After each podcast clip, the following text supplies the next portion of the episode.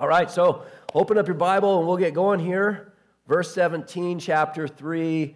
Uh, it was great to have Ben uh, last week. He just really did an awesome job, I thought, and he's such a blessing to us. Uh, he sent me a text last night saying, Hey, this isn't actually as comfortable as I thought it was going to be. I said, Hey, why don't you just ring the bell and come back? So, anyway, he, he I don't know what he's going to do, but I don't think he probably won't ring the bell.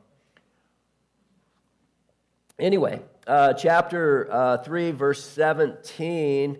John, John is, let's, let's just kind of give a little bit of an overshot again. Remember, there's some, there's some teaching that's crept into the church that is, uh, it's not good teaching, it's not sound teaching, it's, it's, it's contradiction to, uh, to what the church is meant to be teaching.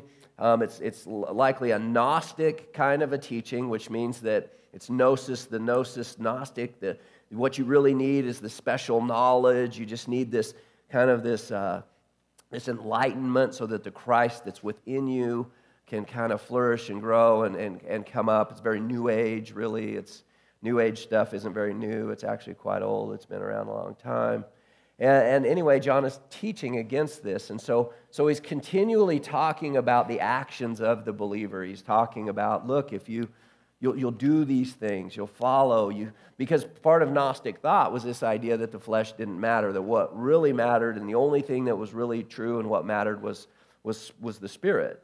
And so they didn't mind necessarily what was going on in the flesh. They were like, you can just live however you want to, you can do whatever you want, because at the end of the day, you're just going to crumple this up, and then you're going to live as your true self, which is your spirit self, and all of the stuff that you do in the flesh doesn't matter. Well, well, that's a contradiction to what Christianity teaches. Christianity teaches that what you do today and what you're doing in your life, it does matter. It does matter, and it has eternal ramifications. And it has the possibility that when we focus our life on the things of God and we abide in God, then the things that we're doing, the purposes and the reasons that we're living for, can have real eternal value, and we can really be living our lives on purpose for a real purpose versus a shallow purpose that the world would kind of give us that would begin to say, hey, well, this is what life is all about. So John has been warning unbelievers in this.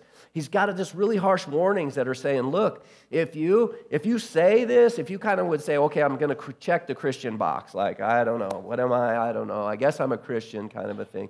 But there's nothing in your life that would evidence that. There's nothing that, that in you that has a desire to follow God, you're just doing all of these things, you're, you're going in these other directions, then what John is saying is look, you sit in a really precarious spot.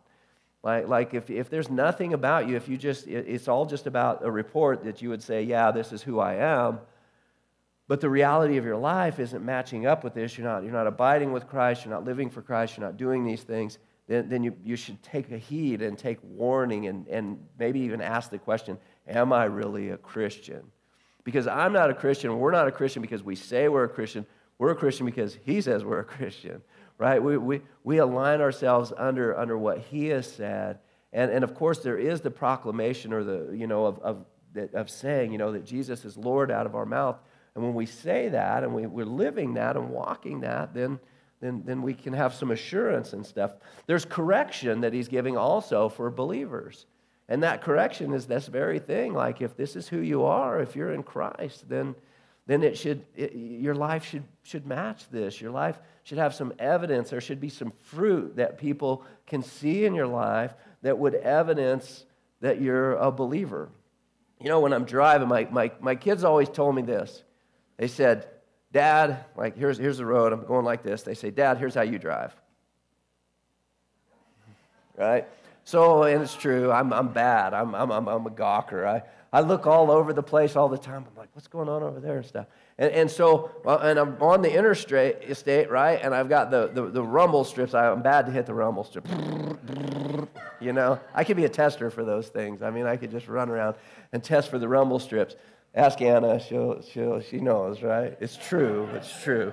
I admit this. And, and those, those rumble strips really are a correction right? It's correction. It's this time where you're like, hey, you're kind of off course here just a little bit. You're, you're not really online try. You need to get back over into your lane. And, and, and John is, is giving this, this correction for believers as well in this thing. He's kind of helping us. And not only that, he's not just giving us correction, but he's giving us instruction. He's telling us how to do this thing. You abide. You, you continue to abide. And again, the word abide is we, we get the word abode or make your home there. To abide means to stay there. To abide doesn't mean to visit there occasionally.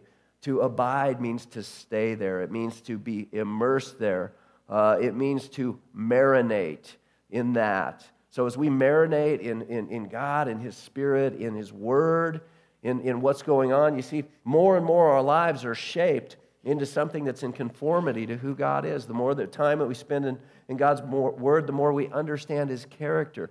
And it begins to shape our thinking until our thinking begins to agree with, with who God is.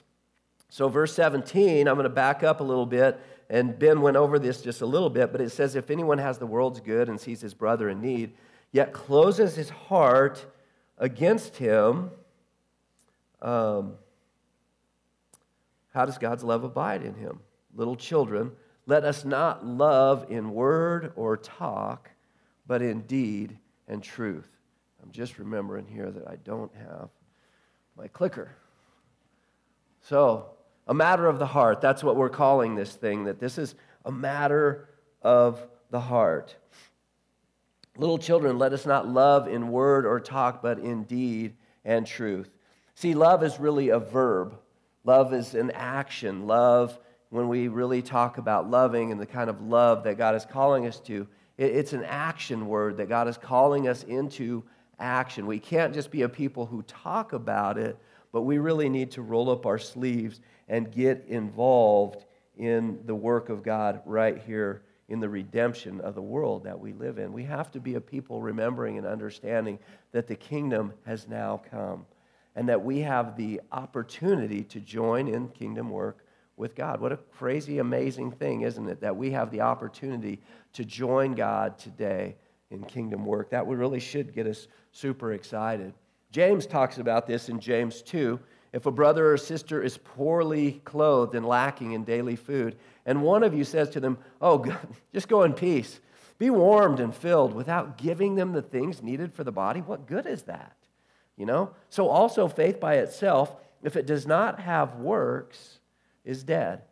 Now, let's remember, let's clarify here. You're never working for your salvation. Salvation is completely separate from any work that you could do. You cannot earn it, you cannot deserve it, you can't be good enough to have it, you can't be intellectual or smart enough to have it. You, you cannot, you can't buy it, but you can have it.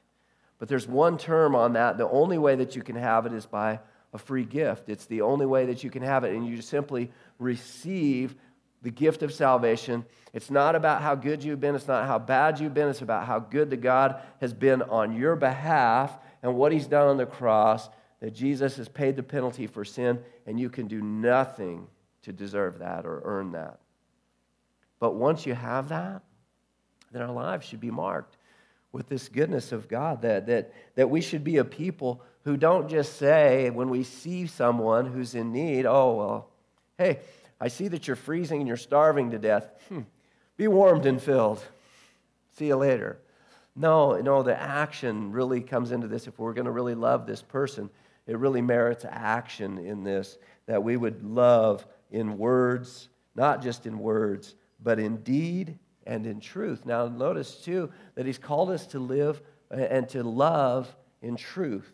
And, and that's a little bit more difficult thing at times. I mean, I think that that's, that looks like at times that we're telling people, we're talking to people, and we're doing it in love and we're doing it respectfully. But there are times where, where you want to, you know, if you have the opportunity and somebody will allow you, sometimes we speak truth into people's lives and say, hey, what's your, maybe what you're doing or how you're living. Maybe, maybe you could look at something else, but this isn't bringing life to you. It's not blessing you. This is cursing you, and it's, it's, it's, it's breaking down your, your marriage, your, your family, your, you know, whatever that looks like, your community, yourself. You know, those are times. So, so part of loving is also speaking in truth. Verse, uh, verse 18 says, By this we shall know that we are of the truth and reassure our hearts before him. So he says, by, by doing this, he's telling us, look, there's a great return also for doing this. When you, when you do this, you're actually going to get a good return for this. This is going to reassure your heart. It's going to, it, it's going to demonstrate uh, both to the world around you and also to you. It's going to witness to you. There's going to be a good return for having done this. Now, now here's the interesting thing about this, and I'm just like all of you here. There are so many times, see, ministry is never convenient. And it's never really just on my timeline or going to be on your timeline. And so there are many times where there's opportunities to do things, and you know what? In reality, I don't want to. I really don't want to. I'm like, man, I got this going on, or that gets in the way of this, or that's kind of hard, or feel like that. We, we get in this idea and this mindset that we're going to lose if we actually follow through with some of these things. If we actually begin to love like this, and we actually we say, well, man, then I'm going to lose time. I'm going to lose possessions. I might lose money. I might lose. Uh, but you see, again, in God's upside down and backwards kingdom, we actually win. See, we win these things by losing. We actually win by losing in this thing. You know that? It's, it's, it's an interesting, interesting thing. You don't win by winning, you know? Nobody comes to Jesus on a winning streak, actually. We only come to him when we recognize our need. We come to him when we recognize that we, we, we, we've fallen short and that we have a need for something outside of ourselves. And the reality of who we are is that we're selfish. See, the reality of even so many of our good works is that our good works are motivated by our selfishness, our desire to look good in front of other people. There's not necessarily a purity to it. Or maybe to get a tax deduction or whatever that might look like. But we, so many times, our heart, there's, a, there's an issue, there is a matter of the heart that has to really be dealt with. Where it says that we'll assure our heart here, verse 19, by this we shall know we are of the truth and reassure our heart before him, right? So, um, this idea of, of reassuring our heart means to kind of convince by argument. That will will prove to our own heart the reality of who we are and, and, in through doing these things and actually participating in these things. See, because it goes on and it starts this interesting thing. It says, For whenever our heart condemns us, verse 20, first half of it, for whenever our heart condemns us. Now, wait a minute. When we start to talk about the heart here, let's understand that we aren't just talking about our anatomical heart, we're not talking about our, our physical heart. To the ancient people, your heart was the seat of your emotions. It was, it was your desires, your affections, your passions, your impulses. It was the seat of the intellect. This is the heart that we're talking about whenever we start to talk about this thing. And what does the world say about your heart?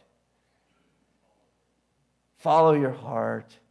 Just follow your heart, and everything will be rosy and peachy and, and wonderful. It's an amazing thing that is so uh, consistent to just take you into a place that will just bless you. And if you just feel like something, you just do it because it's all going to just be a blessing. That's what the world says about our hearts, right? And sometimes we make movies about that. But you know what the Bible says about our heart? It doesn't agree with that, that the heart is deceitful above all things. Your heart, my heart, will lead you into sin. And then you know what it will do? It will turn around and it will condemn you for the sin that you just participated in. It will our feelings, if we just go on what we want to do, what feels good to us, what, what I think might serve me today, or what I want, if I just follow my heart, now there are exceptions to this, I get that, but many, many times what will happen is that that heart will just be an extension of my selfishness. And it will just lead me into things and desires that will serve me. And as, if I, as I begin to just live my life as a means of just serving me, that's going to lead me into sin. I'm just going to be serving myself, serving the things that I want to do. It's going to lead me into sin, and then my heart is going to turn around and it's going to condemn me for that very sin. See, and our hearts are kind of like that. They're, they're, they're, there's, a, there's a problem with our hearts.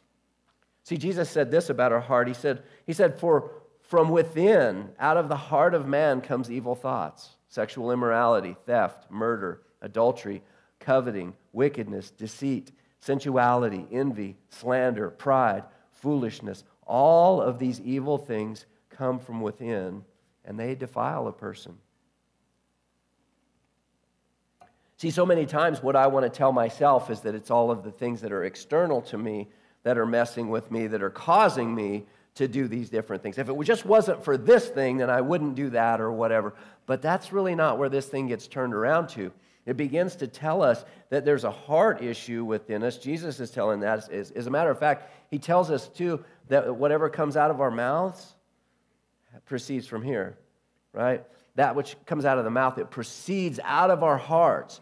So, so what's coming out of my mouth, what's, what's part of my common day and my, my, my communication with other people? Am I, am, I, am I negative? Am I, am I a pessimist? Am I angry? Am I just these things? These things just bubble out of my life. Well, guess what? It's an indicator of a barometer that God says is on the inside of me about what's going on in me, and it starts and has its origins within my heart. And this is why the Bible really teaches, and, and the gospel is about the regeneration of a new heart. It's about a change that happens not externally, not from the outside in, but from the inside out. Once we let God in on the inside, when we receive salvation, and the Spirit of God comes to, to indwell us, and, and, we become the temple of God, and, and He comes and He lives in us, and He begins to work in our lives, and He begins to, to change us. See, we start from a false premise in the world. The world, the world will teach us and say this and believe this that we start from a place where we're good, and then we end up in a place where we're not so good or we're bad because we've been influenced by the environment around us. And don't get me wrong, there's, there's definitely some truth to that, and there's some reality to that. Our, our environments are incredibly important, and you, you very much are a part of your past and your experiences and the things that have happened to you. But, but really, the, the, the deeper problem is, is this one that's, that's in, that is on the inside. See, we didn't start from a place where we were good and worked from a place to where we were bad. We've actually started from a place where we're not so good and bad, actually. And what we need to be working towards and what Jesus has come to do is, is to work us into a better place, to change our heart, to, to give us a new heart, right? We have this real heart problem. You see, and, and here's the thing your heart, it condemns you. See, we're told to follow your heart, but in reality, see, this, the heart is like this really bad friend you have, right? On one hand, it's telling you, oh, you're so wonderful and you should just go and do this or that or whatever. But then it's like, I know who you are and I know what you're doing. You know, you have more conversations with yourself than anybody else, right? By far. There more internal dialogue, right? And, and this heart will turn around and it will begin to, to, to, try to pin identity on you. It'll begin to try to tell you who you are. And ultimately, what that looks like is it'll begin to tell you that you are your actions.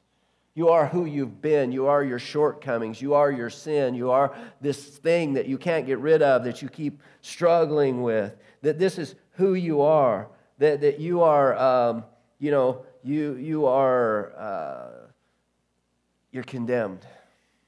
That's what it'll tell you. It'll tell you that there's no hope for you. That maybe you're the one who just went that much too far. And oh, of course, God's grace is extended to everybody on earth. We get that. But man, for me, I don't know. I just think I probably went that much too far. Right? See, these are lies. These are not the truth. And you see, well, God doesn't look at you like that. You know, God never looks at you and, and is upset. He, he never looks at you with contempt. He never is mad or angry or anything with you. If you're in Christ, when he looks at you, he sees Jesus. And he sees the reality of the identity that you hold, who you truly are. See, in that salvation, our identity is changed. Why? Because he's greater than our heart, right? The rest of verse 20. God is greater than our heart, and he knows everything. He knows everything about you. He knows everything you've messed up. He knows everything you've done. And the thing that you think is back in the closet that maybe nobody else knows about, God knows about it. And guess what? He loves you, He cares about you. and He has a plan for you. And if, you're, if you've not received a relationship, if you've not received salvation from Him, that, that's, that's the first thing that He wants to get right with you. He wants to. He wants to give you salvation. He wants to save you from that. He wants to give you a new identity. This is why we see the, the people in the Bible when God gives them a new name. Abram becomes Abraham, right? Simon becomes Peter. Why? Because your name is, is your identity. It's how everybody looks at you, it's how everybody identifies you, but God wants to give us this new identity to recognize that you can be a new creation, that you can be made new. You see, because God is greater than our heart, and where our heart would condemn us, God will tell us the truth. Tell us who, who you really are, that you are a new creation, that you are holy, blameless, beyond reproach. Again, that your sin has been separated as far as the east is from the west, that it's been buried at the bottom of the ocean, and he has chose to remember it no more. That Jesus said it's finished, and when it was finished, it was really done. And so now we live in the tension of the already but not yet, right? This has already been done. We already have victory. We're already in this spot, but we're waiting for it to really fulfill itself. And one day that's going to happen. And whether that happens on an individual basis where we leave this earth and we transition into what's next and, and this sin nature is removed from us and, and I can't even imagine what the, or, or maybe it's that Jesus comes back and we all do that at the same time. One day, one day the great hope is that all of that stuff is going to, is going to be removed. You see, he changes our heart from the inside and he tunes it into the truth. He tunes it in so that we can hear and we can understand. We have communion with God. And you see, he is truer than your heart is. See, your deepest fear and my deepest fear is that if we're known for the reality of who we've been and what we've done, that we'll be rejected. But here's the gospel it's greater than that. The gospel is greater than that, that God does know all of the things. He knows everything about you. He even knows more about you than you know about you. And His grace is there to cover and extend it to you. And His love and His compassion and His kindness is available to whosoever would call upon the name of the earth.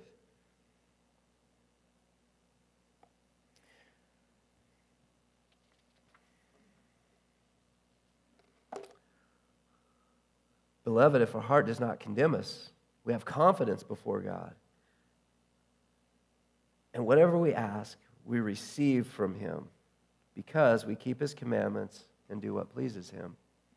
So it says, wow, you know, if, if we can have confidence before Him, if your heart isn't condemning you, if you've believed the true identity of who you really are, if you've understood that, if you've, if you've, if you've come into this, to this idea that, that you know, that this understanding that, uh,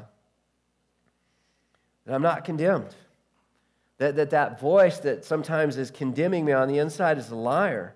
Then it grows faith, it, it builds faith, and we live out of our true identity. You see, Galatians 2.20 says this. It says that I've been crucified with Christ. And it's no longer I who live, but Christ lives in me. And the life that I now lead in the flesh, I lead in faith in the Son of God who gave himself for me because he loves me. See, my identity is no longer found in myself. My identity is now found in what it was always meant to be found in, which is my relationship to my Creator. See, you and I were never meant to walk separately and independently of a relationship with our Creator. We were created for this very thing. And when we understand this, we know that I am not my past. I am no longer my past. I'm not my actions. I'm not my things. I'm not my profession. I'm not my poverty. I'm not my wealth. I'm not, I, I, I'm not, I am not, uh, I, am not my sexuality. I, I'm not these things that the world would pin on us and say, this is the extent of who you are.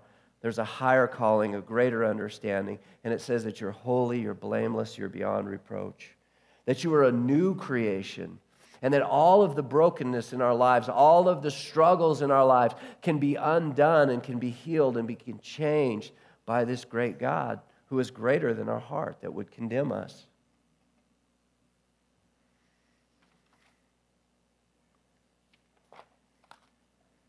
David cries out, um, oh, let me back up here, sorry. And I will do whatever you ask, this is Jesus, in my name, so that the Father may be glorified in the Son. You may ask for anything in my name, and I will do it. Jesus. Aren't you glad you came today? Because now you just, as Tri said, I can ask for anything I want. 1 John 3 says that whatever we will ask, we receive from him. Well, okay. But here's the thing. See, that comes out of a right heart. It's got to come out of a regenerate heart. You see, prayer is never meant to move God into our direction or into our will or what we would have or, or want to do. Prayer is moves us into what God's will is. And you see, when our heart, when we're abiding in Christ and we're living in this, we're marinating in Him, we're, we're knowing Him, we're knowing His, His mind and His character and His nature, and we're, we're growing relationally with Him, you see, it starts to change the things that we want. It changes the desires that are in us. And then the thing that we begin to pray for are the things that are already on the heart of God, and those are the prayers that God is ready to answer. And He says, Pray whatever you want. You see, there's a condition on that. It says, in my name, right? This means it's an ambassador of. If, it means that it's the one who has been sent on behalf of. Like if I said, hey, um, you know, uh, John, I want you to, to go over here. I want you to represent me at this meeting or whatever. Then my expectation is that John is going to represent me and according to his relationship and his understanding of who I am and the very things that I would want to see the things that were on my heart. You see, so when we ask the things in Jesus' name, it means that we're asking as a representative or an ambassador to Him. And you see, an ambassador puts their own will aside and represents the needs and the desires and the wants of the country or whatever they're the ambassador of.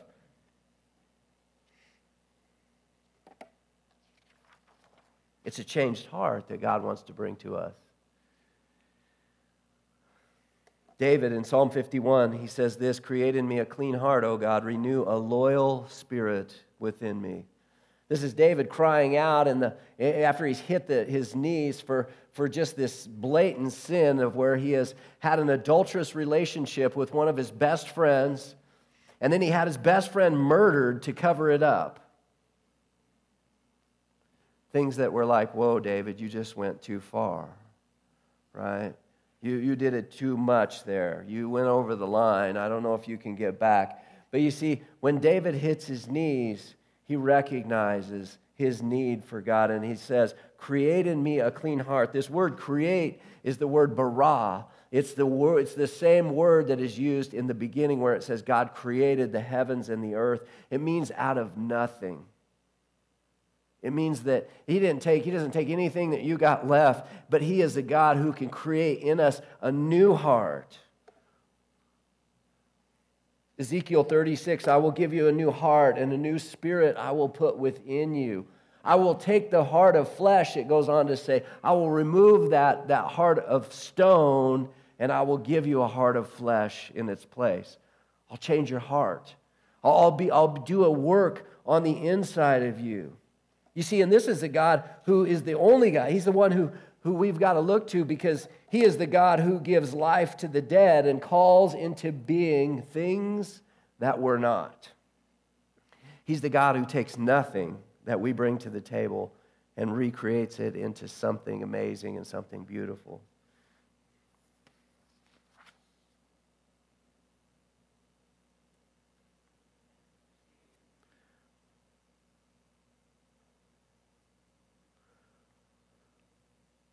Because we, whatever we ask, we receive from him because we keep his commandments and do what pleases him. You see, when we're following along with God, it's, it's, a, it's a demonstration and there's a reality to it and there's a spiritual principles that, that go along when we're abiding, we're marinating, we're, we're in him, that we, uh, that we're going to be asking for the things. It's not a hindrance to our prayer life, but see if we walk out of that and we're not doing the things that are pleasing to God, and the things that we're called to do, that becomes a hindrance to our prayers and to our prayer life. That's the point that we begin to ask for the wrong kinds of prayers and things like that. And this is the commandment, it says, that we believe in the name of his Son, Jesus Christ, and love one another, just as he has commanded us. Whoever keeps his commandments abides in God, and God in him. And by this we know that he abides in us by the Spirit, whom he has given us. This is the gospel, right? The command that he's given. How do you have a new heart? How do you be a new creation? How do you be changed? You, you ask. You simply ask. We admit, we admit that we're sinful, that we, that we have a problem, that we've got skeletons in the, in the closet, that we haven't always done the right things, that we've been an offense before a holy and perfect God, that we've hurt people, that we've done things that we had ought not to have done. And then we believe. We believe that Jesus paid the penalty for that, that he paid and he settled that debt for us at the cross, that he paid for all of the sins of humanity for the sins of the whole world so that he might make a relationship with himself possible to us. And then from there, we commit to that. We commit to follow him, to make him the Lord of our lives, to trust that, to just receive that free gift and to live out of that, to abide in him, to become truly followers of Jesus, not church attenders, followers of Jesus. That, that, that would be evidenced by our lives that people would understand and People might even think that we're a bit peculiar in what we do and why we might do some things, why we might uh, spend our money at times uh, the ways that we do, and, and, and these kinds of things. See, this is the gospel, and the gospel is basically what he's telling us is love God, love people. Love God first. You've got to abide in him, or you're not going to love people, because we're going to all need some serious strength to love people. Okay? That's just the truth. People aren't always easy. It's not always easy to love each other. It's easy to love those that we love or those who love us, right? But that's, that's, that's not where God has left us. God has left us in a place to, to love those who, who hate us, to love our enemies even, and to pray for them, right? Him and us, and us in Him, actually brought into the very presence of God it, bigger than that, really, even brought into the very Godhead itself through the Spirit of God. This is your true dwelling place right now, honestly, is in Christ, and He is seated at the right hand of the Father. He's seated in power right now, and you with Him at this place. But the only place that we can do this, and the only way that we are able to do this thing in this life, is by the Spirit. And that's this idea of abiding, not by might, not by power, but by my spirit, says the Lord God, the Lord Almighty.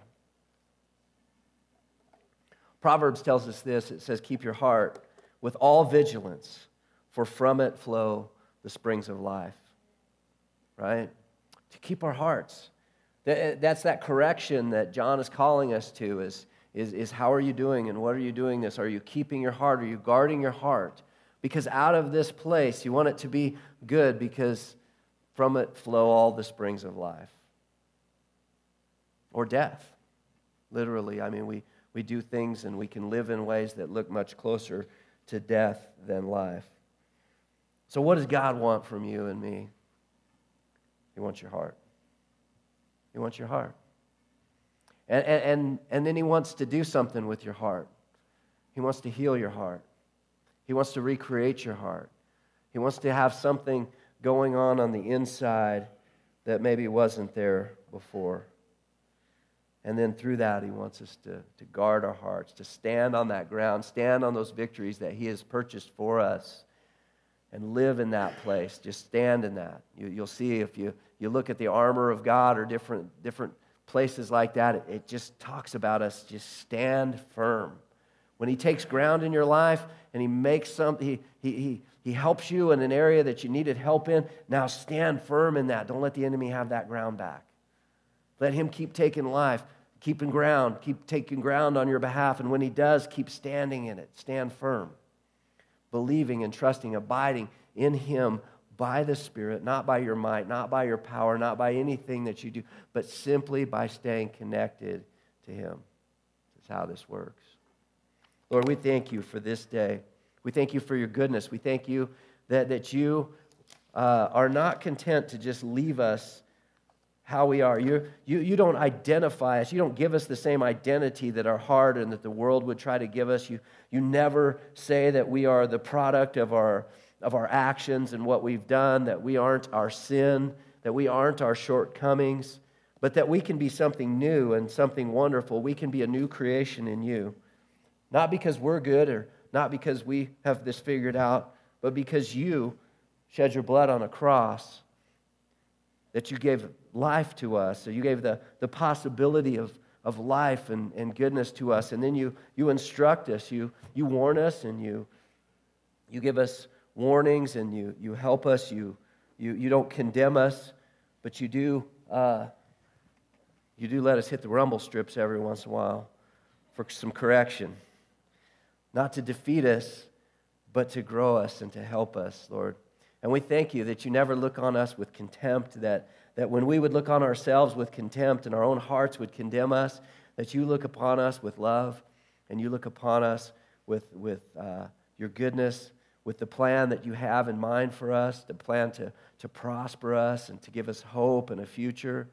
And we're just grateful. We're grateful that you're such a gracious and loving and good God. And we pray that we might go out of here as, as a people that match that heart, that our heart might beat with your heart, and that we might uh, be a people who have a desire, a deep desire to follow you, to, uh, to love well into the community. That as we go out of here uh, this day, that we would be uh, mindful that you have, you have work, you have things that you're going to put in our way, you have, you have divine opportunities and appointments that we'll face throughout our week.